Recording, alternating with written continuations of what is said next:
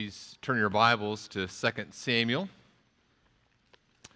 2 Samuel chapter 6.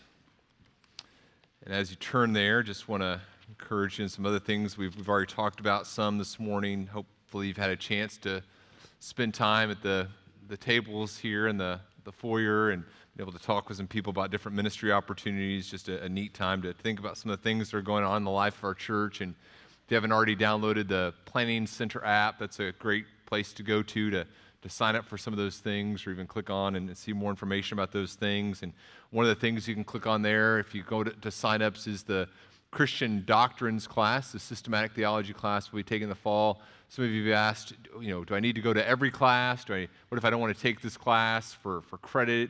Uh, just encourage you to feel free to come to whatever classes you want to, but if you sign up for that, uh, later on the week, I'll be sending out some more information about uh, the schedule and different things we're going to be covering on different, uh, different weeks. And so that's something we're going to be doing in the fall. Uh, the Christian Doctrines class, being signed up that, for that through the Planning Center app as well. We're here in uh, 2 Samuel chapter 6, and uh, David is going to bring the ark to Jerusalem. The ark has been staying near uh, Kiriath Jearim since 1 Samuel chapter 7, and it's going to be uh, brought to Jerusalem today.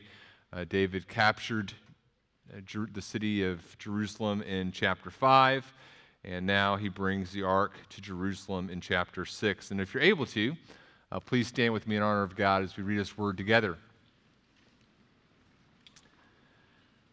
Beginning in verse 1 of chapter 6. David again gathered all the chosen men of Israel, 30,000. And David arose and went with all the people who were with him from Baale Judah to bring up from there the ark of God, which is called by the name of the Lord of hosts, who sits enthroned on the cherubim. And they carried the ark of God on a new cart and brought it out of the house of Abinadab, which was on a hill. And Uzzah and Ahio, the sons of Abinadab, were driving the new cart with the ark of God, and Ahio went before the ark. And David and all the house of Israel, were making merry before the Lord with songs and lyres and harps and tambourines and castanets and cymbals. And when they came to the threshing floor of Nacon, Uzzah put out his hand to the ark of God and took hold of it, for the oxen stumbled. And the anger of the Lord was kindled against Uzzah, and God struck him down there because of his error, and he died there beside the ark of God. And David was angry because the Lord had burst forth against Uzzah, and that place is called Perez Uzzah to this day. And David was afraid of the Lord that day, and he said, How can the ark of the Lord come to me? So David was not willing to take the ark of the Lord into the city of David, but David took it aside to the house of Obed Edom the Gittite. And the ark the Lord remained in the house of Obed Edom the Gittite for three months, and the Lord blessed Obed Edom and all his household. And it was told King David, The Lord has blessed the household of Obed Edom and all that belongs to him because of the ark of God. So David went and brought up the ark of God from the house of Obed Edom to the city of David with rejoicing. And when those who bore the ark of the Lord had gone six steps, he sacrificed an ox and a fattened animal. And David danced before the Lord with all his might, and David was wearing a linen ephod. And so David and all the house of Israel brought up the ark of the Lord with shouting and with the sound of the horn. As the ark of the Lord came into the city of David, Michal, the daughter of Saul, looked out of the window and saw King David leaping and dancing before the Lord, and she despised him in her heart. And they brought in the ark of the Lord and set it in its place inside the tent that David had pitched for it. And David offered burnt offerings and peace offerings before the Lord. And when David had finished offering the burnt offerings and the peace offerings, he blessed the people in the name of the Lord of hosts and distributed among all the people, the whole multitude of Israel, both men and women, a cake of bread, a portion of meat, and a cake of raisins to each one. Then all the people departed, each to his house. And David returned to bless his household, but Michal, the daughter of Saul, came out to meet David and said, How the king of Israel honored himself today, uncovering himself today before the eyes of his servants, female servants, as one of the vulgar fellows shamelessly uncovers himself. And David said to Michal, It was before the Lord who chose me above your father and above all his house to appoint me as prince over Israel, the people of the Lord, and I will make merry before the Lord. I will make myself yet more contemptible than this, and I will be abased in your eyes. But by the female servants of whom you have spoken, by them I shall be held in honor. And Michael, the daughter of Saul, had no child to the day of her death. You may be seated. May God encourage us through his word. And Father, we would ask as we look at this, this uh, chapter and your word that we would understand you better, that we would fear you, and that our worship would, would grow, that it would become uh, more uh, like what you desire it to be as we see you in these, these words. And we pray this in the name of your Son, Jesus. Amen. Have you ever had a conversation with a person and you kind of got the sense that it, it didn't really matter if you were there or not? You know, a person is talking about something, maybe it's a subject that they're kind of excited about, and they, they begin to talk, and, and uh, they just kind of go on and on, and, and you recognize that they don't really, they're not really aware that you're there or not there. You know, maybe, they're, maybe they're talking about finance, and you're just really not all that into, into, finances and they're going on and on and on. You don't really understand what they're saying, but it, it doesn't really matter because they're, they're not looking for much of a reaction from you, or maybe it's about politics or maybe uh, some other issue, uh, cars or something, and you, and you, really don't care, but it, you could just as well be a brick wall because they're so excited they're talking enough for the both of you. Uh, I sometimes do that. Uh, I was in a conversation last weekend with my uh, sister and brother in law and, and Whitney, and someone someone uh, mentioned some theological topic, and, and suddenly half an hour had gone by. And I realized I think I've been the only one talking uh, for quite some time now. Uh, that's not a good thing, right? And it's especially not a good thing uh, if we are unaware of the presence of God in our worship of Him. Uh, we can't be unaware when we're worshiping that we are in the presence of the, the triune God, God the Father, God the Son, God the Holy Spirit, that it's, it's, it's He that we're worshiping. We're not just kind of saying things in the air, but there's God who, who's here, who's, who's the object of our worship. We need to be thinking about Him. A.W. Tozer, in his book, The Knowledge of the Holy, famously wrote this as he began that work. He says, What comes into our minds when we think about God is the most important thing about us. And I, I might nuance some of that wording a little bit, but, but his, his, his point is a very good one. As we, as we engage in worship, it's essential that the things that we're thinking about as we think about God are, are right, are true, are, are biblical when we're aware of God's presence in our worship, uh, we don't just mean that we have this emotional response. Sometimes when someone says, Well, man, the presence of God was really there this morning, what they mean is they had some sort of emotional response. That's, that's not the essence of what it means to be aware of the presence of God. Uh, Whitney and I are watching the, uh, the Fellowship of the Rings, that the first movie in the Lord of the, the Rings uh, trilogy, and, and we're watching the extended version uh, slowly. You know, I know you should watch it all at once, but it's taken us a couple days, and we're like two thirds of the way through it now. But as, you, as, we, as we're watching it, there are times where there's, there's kind of an emotional response to what's happening on the screen. You see these, these themes of loyalty and sacrifice, and, and you respond emotionally to that, right? Uh, that's emotion. That's not worship, or it shouldn't be, right?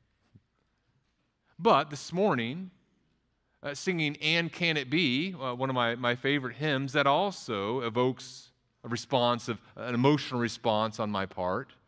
But, but, but what's different about that emotional response? I'm, I'm contemplating who God is, and I'm thinking about the sacrifice of Jesus Christ, God the Son, uh, fully God, fully man, who came and, and took my place my penalty. And, and now, how can it be that, that God should die for me? How can it be that I have the, the ability to come into the presence of God? That's worship. There, there's emotion to it for sure, and, there, and that, that accompanies our worship, but that's not the essence of what it means to consider God's presence as we engage in worship. Back in 1 Samuel, if you'll remember, we, we talked about the Ark of God before, the Ark of the Covenant. We, we talked about 1 Samuel 4 through 6 or so, considered what worship looks like when the glory of God departs. We talked about how worship is, is not just zealous, that's, that's not true worship necessarily. We're touching on some similar problems this morning. Uh, David and the people of Israel are excited. They're super excited to worship. They're super excited to get the Ark of the Covenant, the Ark of the Lord, into Jerusalem. But that excitement lacks an awareness of God's presence, the one whom they're worshiping. And as they feel as they fail to recognize God's holiness and his presence, tragedy strikes. Their lack of the awareness of God and his holiness and his presence uh, costs a man his life. I hope this morning, as we look at chapter 6 here, we grow in our ability to enjoy our worship as we contemplate God's presence. And here's kind of the main idea that I want us to think about as we go through this chapter together. You and I, we as a church, must be mindful of the presence of our holy and loving triune God as we worship. As we come together, the, the, the, ultimate aspect of our worship is, is not just that we're with other people that we love. It's not just that we love the songs that, that, that were uh, sung this morning. And uh, it's not just anything other than ultimately that the presence of God, that we're mindful that God, a holy and loving triune God, is here among us as we worship. That must be foundational in our worship, having right thoughts about God and his presence among us. And so, what we're going to do is we're going to look at, at four things about God's presence in our worship. And then the, the, the fourth thing that we consider, we're going to look at five words that help us make sure that we're worshiping rightly. Okay, so let's, let's dive in here. Number one, let's talk about the reality of God's presence in our worship. And look with me, uh, if you will, at the text here uh, in verses 1 and 2, what happens? David gathers all the chosen men of Israel, 30,000, and, and he wants them to go with him from Baale Judah, where the ark is. It's Kirith, their name for Kiriath Jearim, and to, to bring the ark into Jerusalem.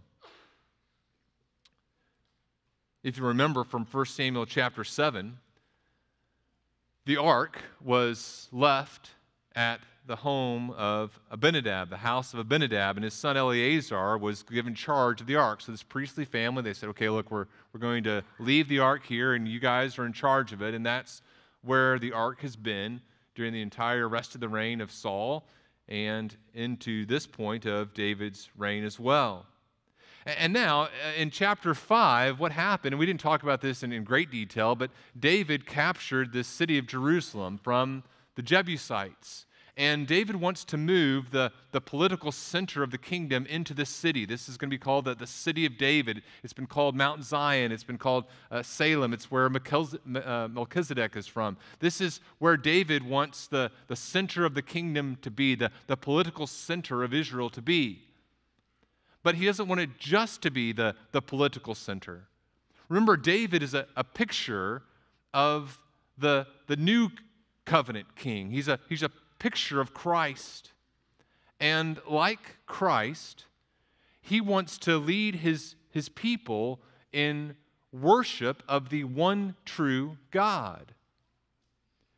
He, he wants Israel to fulfill her purpose. Remember, she's to be a, a nation of priests, and, and David wants to help his people fulfill that. And so he's going to make Jerusalem the, the, the, political center of the kingdom, but he also wants to make it the re- religious center of the kingdom.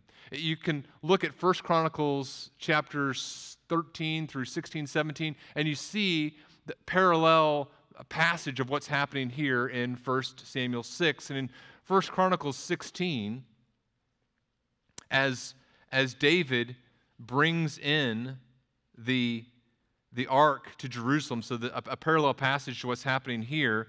He commands Asaph and his brothers to sing a song of thanksgiving. And listen to how the song begins. So, this is what they're to sing as they bring the ark of God into Jerusalem. They say, Oh, give thanks to the Lord, call upon his name, make known his deeds among the peoples, sing to him, sing praises to him, tell of all his wondrous works. That's the goal of bringing the ark into Jerusalem, that, that this, this visible representation of the presence of God would, would be there with his people, and that all the nations, as they see God blessing Israel, would know who Yahweh is, that, that his, his praises would be sung by the people of Israel, so that all the nations would know of his glory.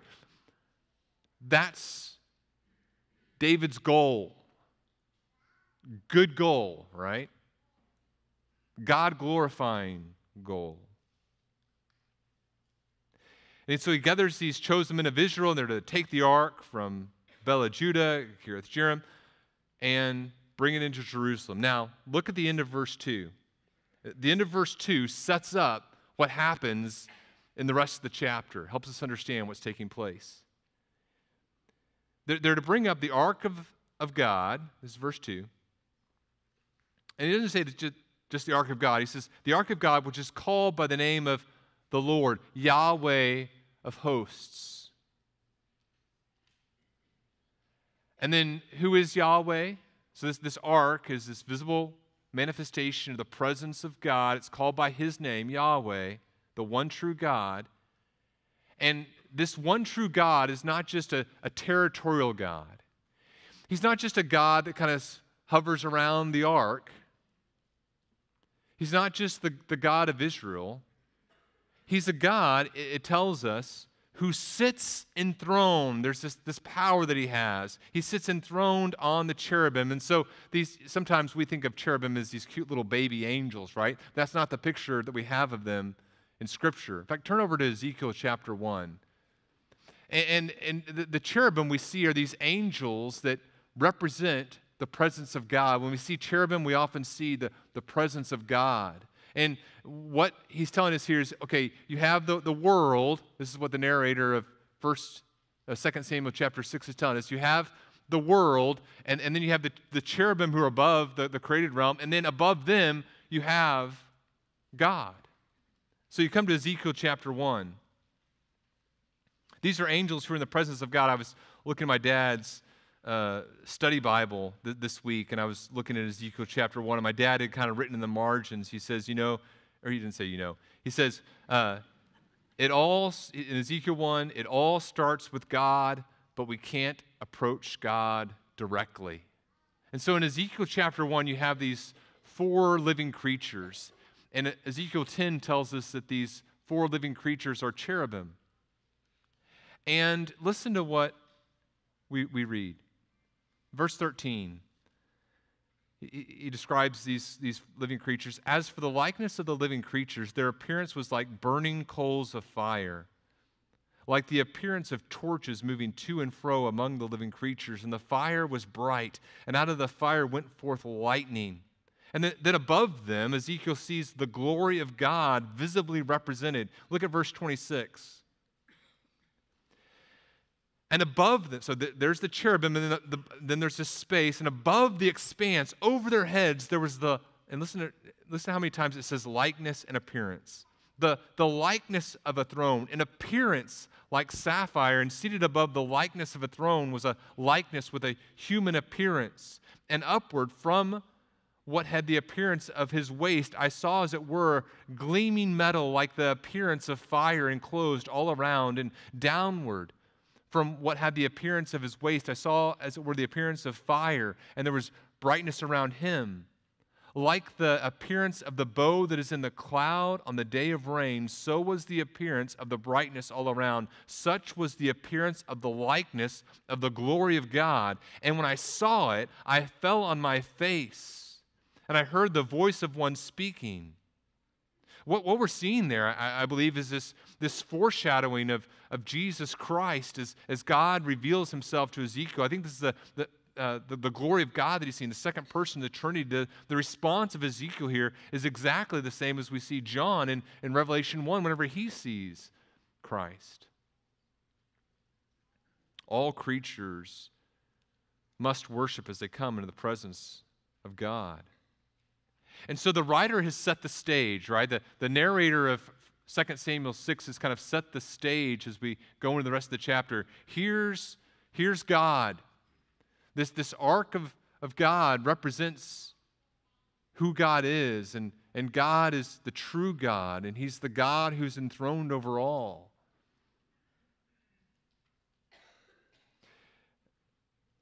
David's ignorance of God's presence here is going to lead to tragic consequences.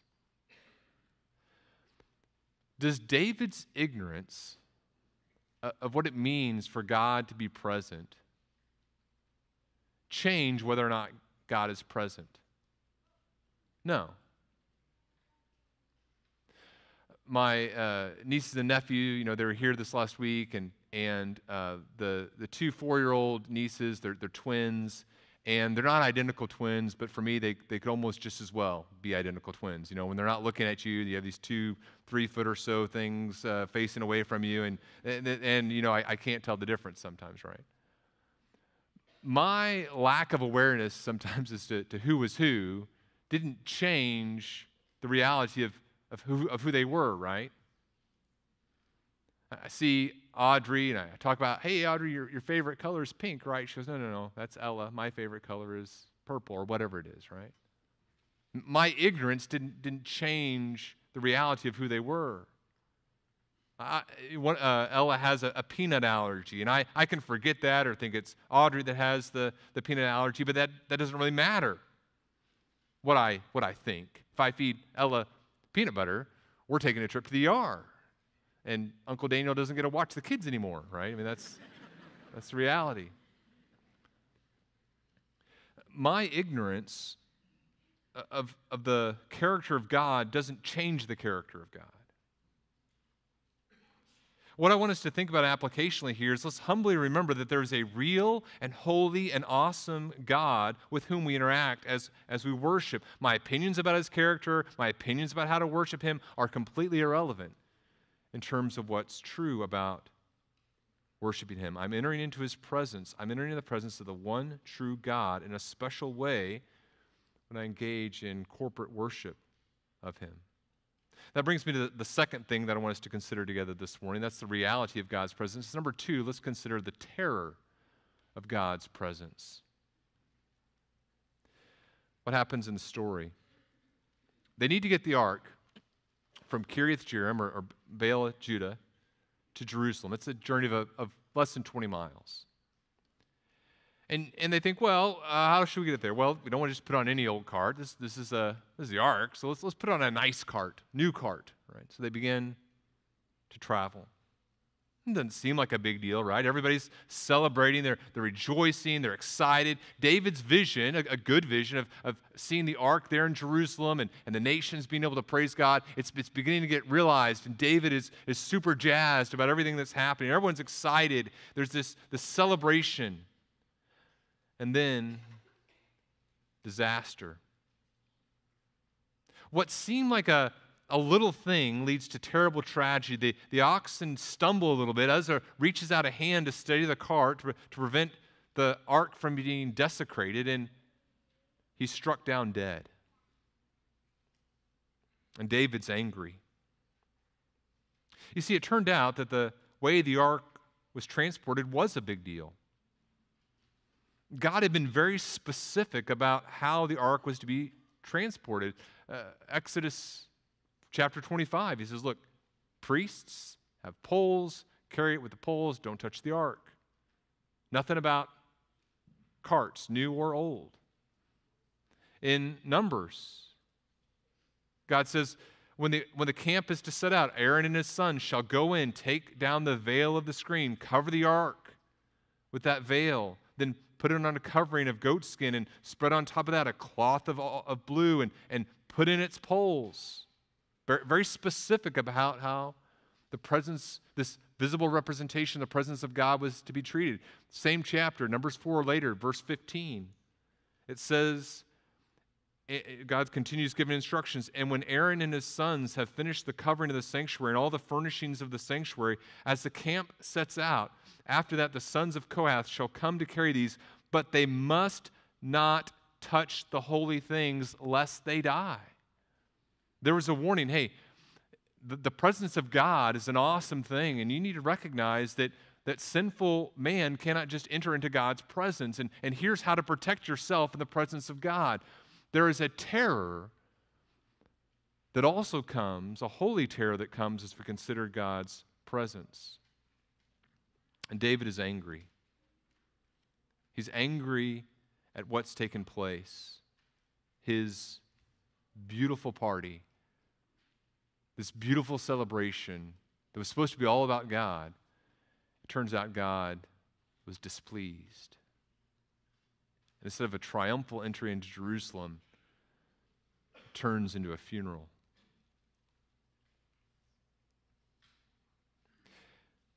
But continue looking at the text. In his initial anger, he gives way rightly to this question. It pointed him to this exact question, which is a question that each of us need to consider as well. He says this How can the ark of the Lord come to me? If it's true that God is this holy God who, who's, who's enthroned above the cherubim, if, if he's over all the world and he is a, a holy God, how can we be in relationship? How can I come into his presence?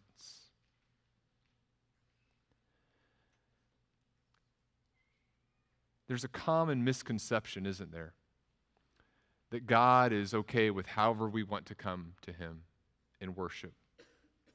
And the God isn't that concerned with how we worship Him. As long as we worship Him, you can kind of decide how you're going to do it. Everybody can just kind of, you can live in disobedience, use His name profanely or casually, read His commandments as suggestions, decide what's reasonable and not reasonable for you in your stage of life, and then just He'll be happy. But that's not true. The reality is, God must be consistent with his holiness. God cannot cease for a millisecond to be holy, to be completely and thoroughly devoted to his glory. God has been passionately devoted to his glory and the supremacy of his name since before the world began, and he will continue to be wholly and completely and passionately devoted to the glory of his name into eternity past. There will not be a, a millisecond of existence of any of us or of God in which he is not wholly and completely and thoroughly, passionately committed to the glory of his name. It must be so because God has a perfect perception of what is most valuable in this universe the glory of his name, himself. And so to come into his presence as a sinner is a terrifying thing. There's this great scene in the, the Silver Chair by C.S. Lewis and from the Chronicles of Narnia where this, this girl, Jill, is thirsty. She wants to come to a stream to drink, and there's Aslan, the lion, who represents allegorically Christ in the series. And the lion tells her, Look, if you're thirsty, you may drink. And she says, Um, do you mind going away? And he just kind of growls. And she says, Will you promise not to, to do anything to me if I do come? said Jill. I make no promise, said the lion. Jill was so thirsty now that without noticing it, she had, she had come a step nearer. Do you eat girls? She said. I've swallowed up girls and boys, women and men, kings and emperors, cities and realms, said the lion. It didn't say this as if it were boasting, nor as if it were sorry, nor as if it were angry. It just said it. There's a mercy and a graciousness to God, but we first, before we can understand His mercy and His graciousness, we, we first must understand the terror of being in God's presence. We cannot enter in God's presence as, as sinners apart from His grace.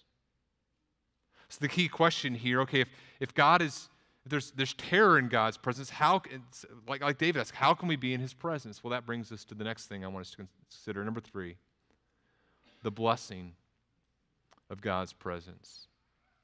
Let's talk about the blessing of God's presence. And look what happens next.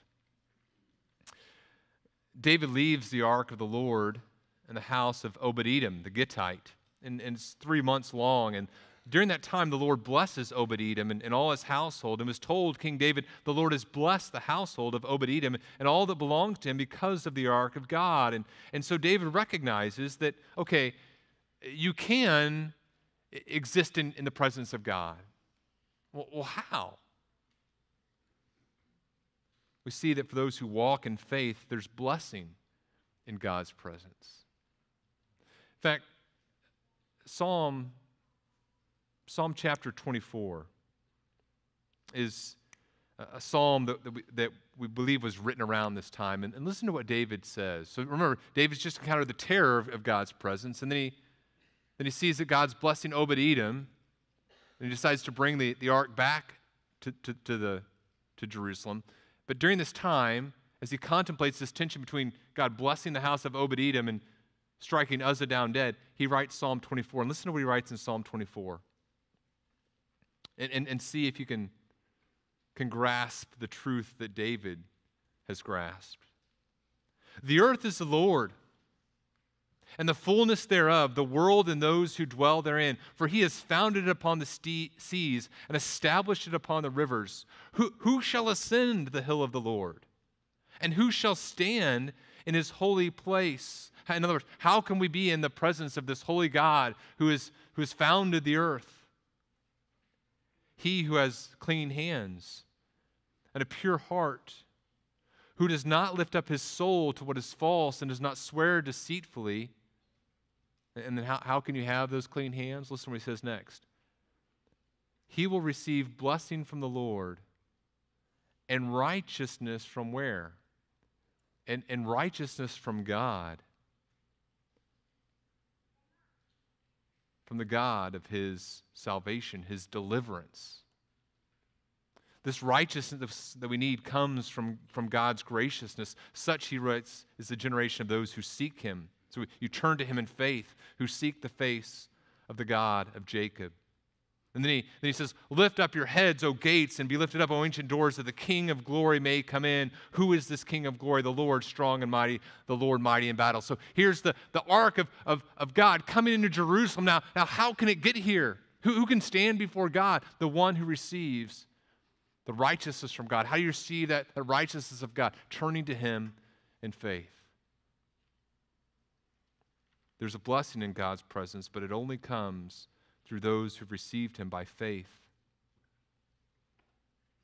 Hebrews chapter 10 helps us understand this in the, in the new covenant. In Hebrews chapter 10, verse 19, he says, Therefore, brothers, since we have confidence to enter the holy places, we have confidence to enter the holy places by the blood of Jesus, by the new and living way that he opened for us through the curtain, that is, through his flesh. And since we have a great high priest over the house of God, let us draw near with a true heart in full assurance of faith, with our hearts sprinkled clean from an evil conscience and our bodies washed with pure water. Brothers and sisters, we do not have the opportunity to come into God's presence in and of ourselves. We can't just show up in God's presence and say, Here I am, ready to worship. Some of your commands I like, some of them I don't. Let's hang out. God is a holy God. He's committed to his glory, he's committed to his holiness, and those who worship him for their good and his glory, he's going to require the same of. You and I don't have the ability to have that level of righteousness. And so, what do we do? We come to his, into his presence with confidence, but not because of our own righteousness, but because of Jesus Christ, who took on the, the terror of God for us the, the terror of the wrath of the Father for us, bore the full penalty, and now gives us, takes on, on himself our sin and gives us his righteousness. We receive that by faith, and now we experience the blessing of God's presence. The, the ark comes in, the, the presence of, of, of the triune God comes into our hearts. Brings us to the last last point, kind of five words I want us to think about here. That's, that's the worship in God's presence. The worship in God's presence. We see this in the rest of the chapter. Kind of there's so many words we could, we could use to talk about what true biblical worship looks like, but there's kind of five that I, I see in this text that I want us to look at. Number one, the worship in God's presence. So true biblical worship in God's presence. Number one, it's biblical, right? It's biblical. It says he wants to bring the ark into Jerusalem. It says, when those who bore the ark of the, of the Lord had gone six steps, he sacrificed an ox and a fattened animal. Now, we see now he's more careful. In fact, if you go to 1 Chronicles chapter 15, you see that David, David says in verse 2, no one but the Levites may carry the ark of God. He's, he's recognized what he did wrong. And he says, uh, the Lord has chosen them to carry the ark of the Lord to minister to him forever.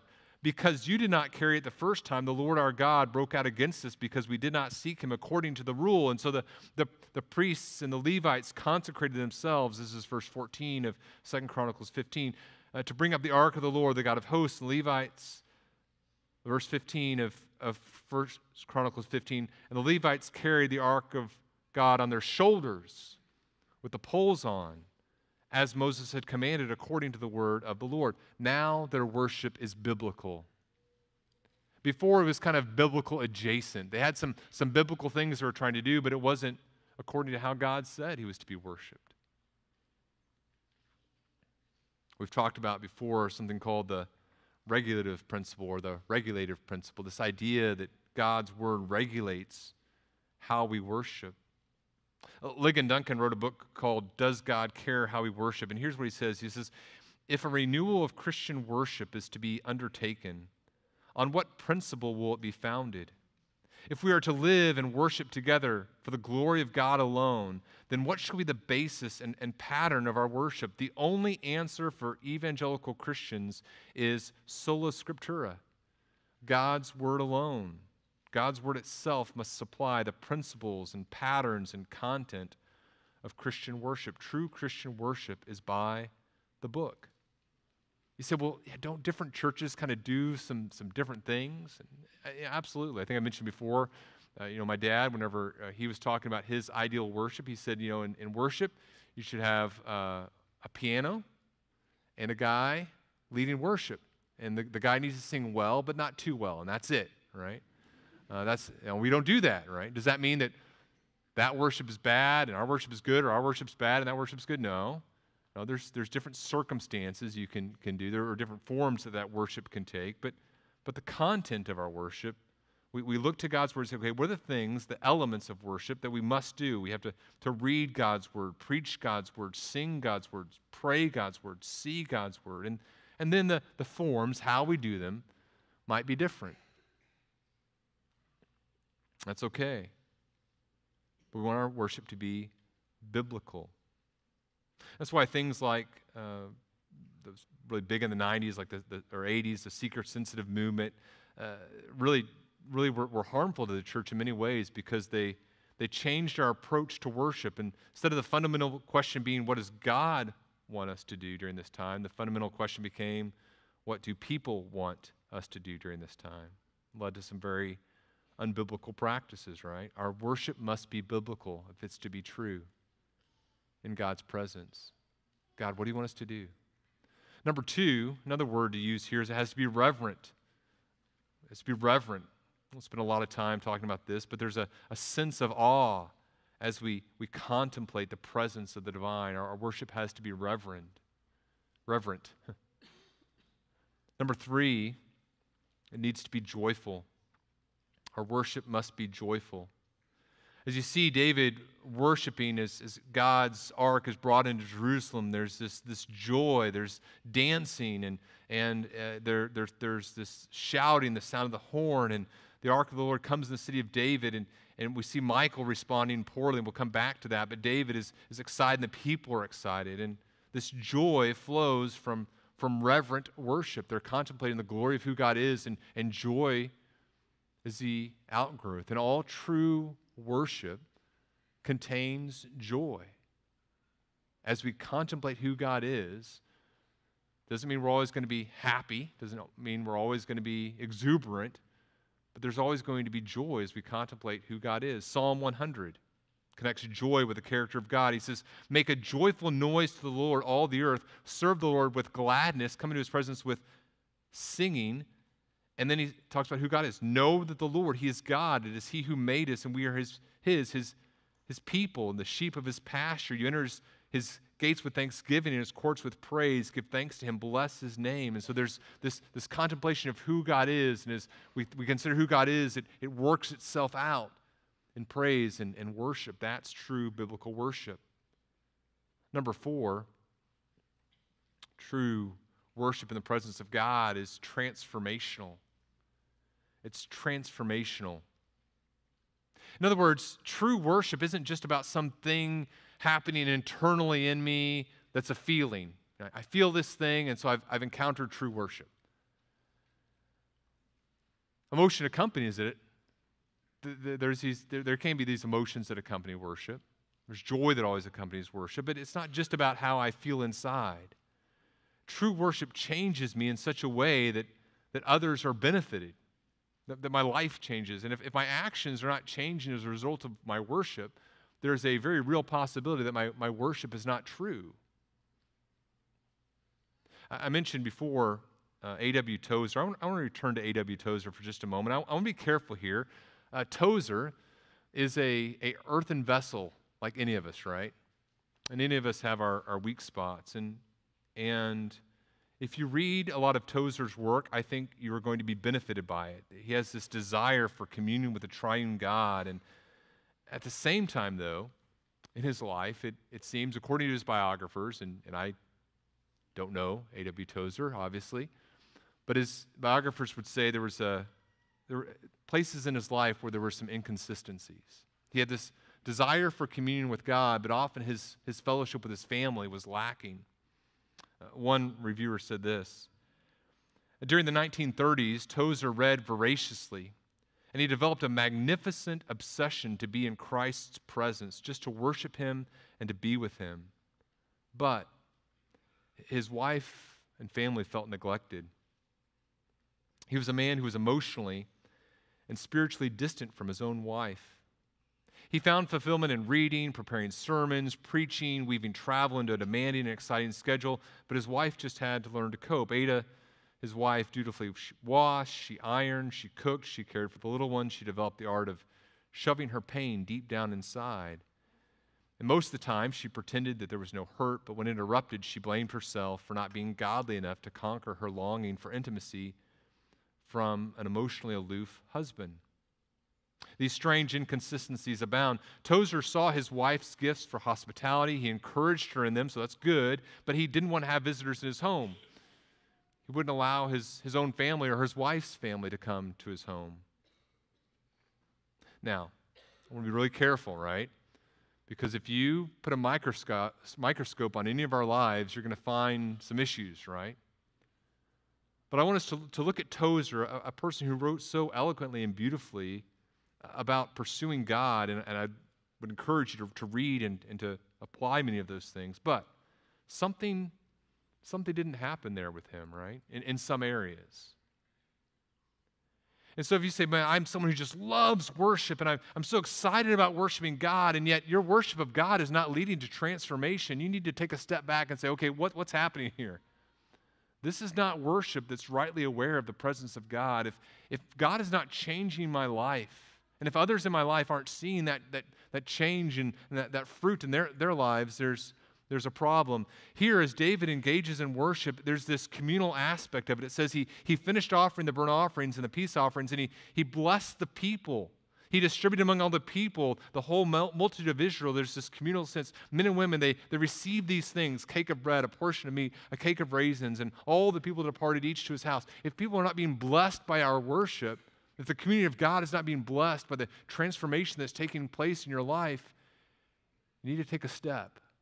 Say, okay, what, what's, what's going on here?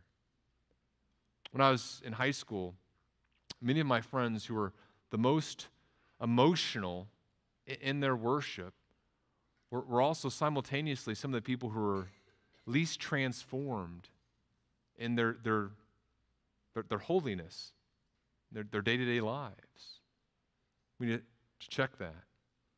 Am I truly becoming more like Christ? Am I, am I more holy? Are others being benefited by my worship? If not, there's a problem. Last, last word here for, for worship in the presence of God is, is focused. It's focused. There's a sad interaction between David and, and Michal, his, his wife, and and uh, she says, you know, you've, you've uncovered yourself. And, and what I think she means here, based upon what we see in First Chronicles, he, he, he had on the full garments of a priest. But what she means here is you're not wearing the royal robes and you're just kind of uh, shaming yourself. And the way that you're shaming yourself is just like a vulgar uh, fellow who had shamelessly uncovered himself. And, and, and David says, look, this is, this is between, ultimately, it's, it's about the Lord. And my worship isn't about pleasing other people, although, again, there's this communal aspect to worship. I want others to be benefited by it, but ultimately, my worship is focused on one person, one, one God, the, the triune God, one in three persons. God is gracious to us, isn't He? Our, our goal is to grow in worship, not say that we've achieved perfection in our worship. There's terror as we think about the, the, being in the presence of a holy God as we come together on a Sunday morning, but somehow, by God's grace, we're here. God has allowed us to, to live in his, in his presence, not because of our own righteousness, but because of the righteousness of His Son, Jesus Christ. And can it be, right? How can it be that I should gain an interest in my Savior's blood? But because I have, through faith, what I want to do, I want to engage in worship that's biblical, that's reverent, that's joyful, that's transformational, that's focused on the one true God. Let's pray. Heavenly Father, we are in your presence this morning, in the presence of a holy God a God who is dedicated to his glory in ways that we cannot even comprehend. We understand small aspects of, of truth about you, true, true things about you, but the fullness of that truth we can never comprehend. And beginning today and through the rest of our lives into eternity, we are going to go deeper and deeper into understanding what it means that you are a holy God. And so, Father, this morning we are here in your presence on the basis of your Son Jesus, and we worship you. We pray that we would go deeper into our relationship with you, that we would understand your character more fully, that we would experience more joy as a result, that we would be reverent as we think about your name in our life, that as we, as we proclaim ourselves to be followers of you, that, that we would be careful with our lives, and others would, would see in our lives a dedication to you, a devotion to you. They would see joy. They would see transformation. They would see a focus on you and you alone. And we pray this in the name of your Son, Jesus, and on his, the basis of his finished work on the cross and life. Amen. Amen. Would you stand?